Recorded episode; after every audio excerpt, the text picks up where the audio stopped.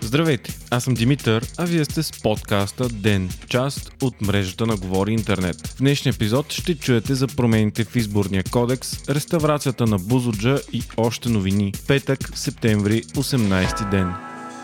Ден е подкаст от мрежата на Говори Интернет и става по-добър благодарение на подкрепата на слушателите си. На вас. За да станете дарител на Ден, елате на patreon.com, Говори Интернет и срещу 5 долара на месец ще станете денник. Истински герой.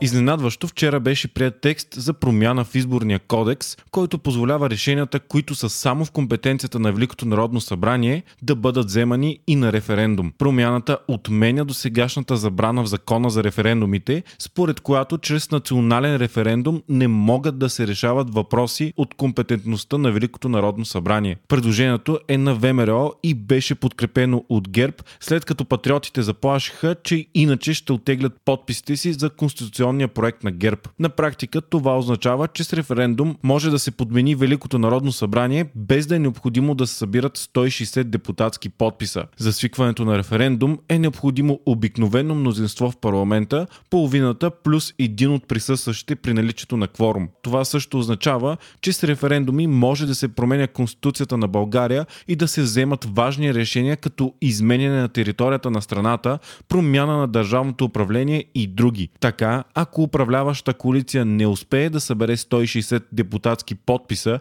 за свикването на Великото народно събрание, тя може да свика референдум за нова конституция. Според експерти, подобна възможност за лесно промене на конституцията е изключително опасен. При разпространението на национализъм и популизъм, чрез масов вод могат да бъдат взимани исторически решения, като например промяната на формата на управление от парламентарна към президентска република, изваждането на България от Европейския съюз и НАТО НАТО и други.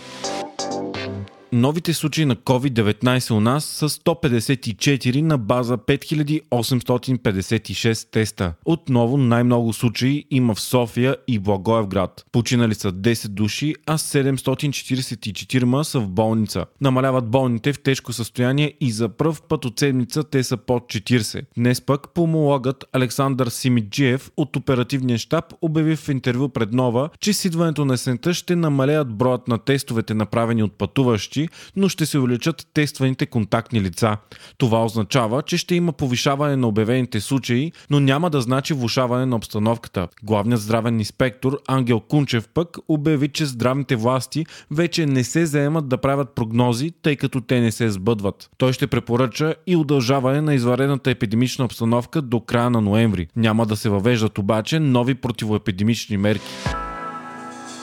Вчера Европейският парламент прие две отделни резолюции, насочени към Русия и Беларус, съобщава Свободна Европа. Първата е насочена към Русия и призовава за международно независимо разследване за отравянето на Алексей Навални и призовава за усилване на санкциите срещу Кремъл. От българските евродепутати резолюцията е подкрепена от ГЕРБ, Демократична България и ДПС, а ВМРО и БСП са се въздържали. Резолюцията за Беларус пък отхвърля резултата от президентските избори и казва, че Европейският Европейският съюз няма да признава Александър Лукашенко за президент след изтичане на досегашния мандат на 5 ноември. Призовава се и за санкции срещу виновните за насилието срещу протестиращите в Беларус.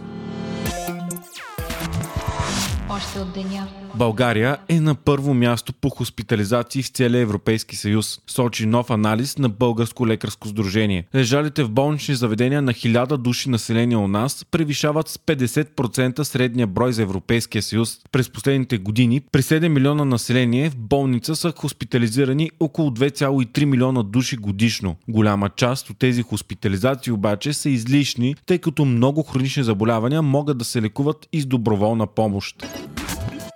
Започна консервацията на паметника Бузлджа, съобщава BTV. До края на месеца трябва да приключат спешни дейности, с които се цели да се запазят мозаичните пана в паметника, разположени на близо 1000 квадратни метра. Това е едно от най-големите мозаични произведения на Европа, каза професор Томас Данце, ръководител на катедра реставрация в Техническия университет в Мюнхен и ръководител на проекта Бузлджа. Реставраторите са от България, Гърция, Германия и Швейцария. Те ще изградят предпазни съоръжения ограждения пред мозаичните пана, които да ги опазват от водата и лошите атмосферни условия. Консервацията е част от проекта за реставрация на целия паметник, който е на стойност 185 000 долара и се спонсорира изцяло от американската фундация Getty.